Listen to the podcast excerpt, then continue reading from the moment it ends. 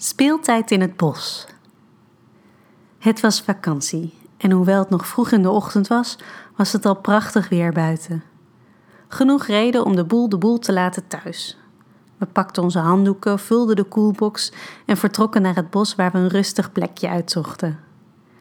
De kids speelden heerlijk met elkaar op het grasveldje voor ons en wij chillden hem hard op ons uitgespreide plaid. Ik lag op mijn buik om mijn telefoon te kijken. Met één hand graaide ik af en toe in de bak druiven die naast me stond. Tom had zijn boek erbij gepakt en lag op zijn zij naast me te lezen. Zo was het even volkomen volmaakt.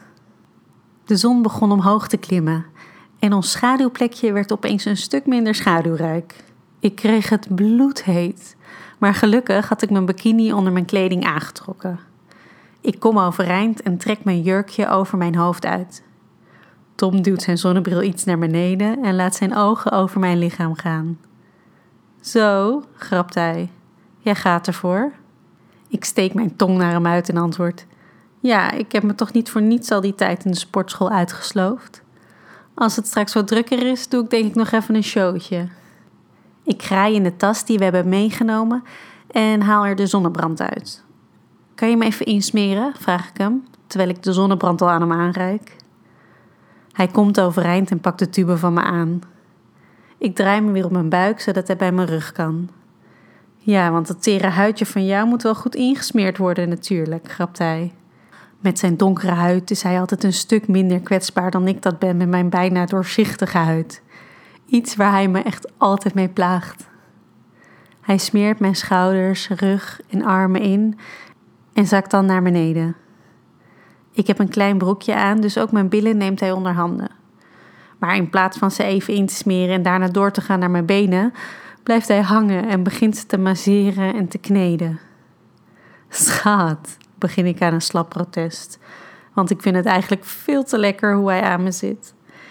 Ik kom een klein beetje overeind om te kijken of het inmiddels wat drukker is geworden met andere mensen, maar behalve twee andere stellen helemaal aan de andere kant van de weide is het nog helemaal uitgestorven.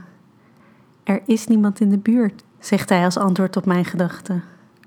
Dan kijk ik naar de kindjes, die als twee hondjes die worden uitgelaten lachend en gierend achter een bal aanrennen. En de kids zijn ook lief aan het spelen, reageert hij weer, als hij ziet waar ik naar kijk. Hij buigt naar me toe en zoemt me in mijn nek, steeds verder naar beneden.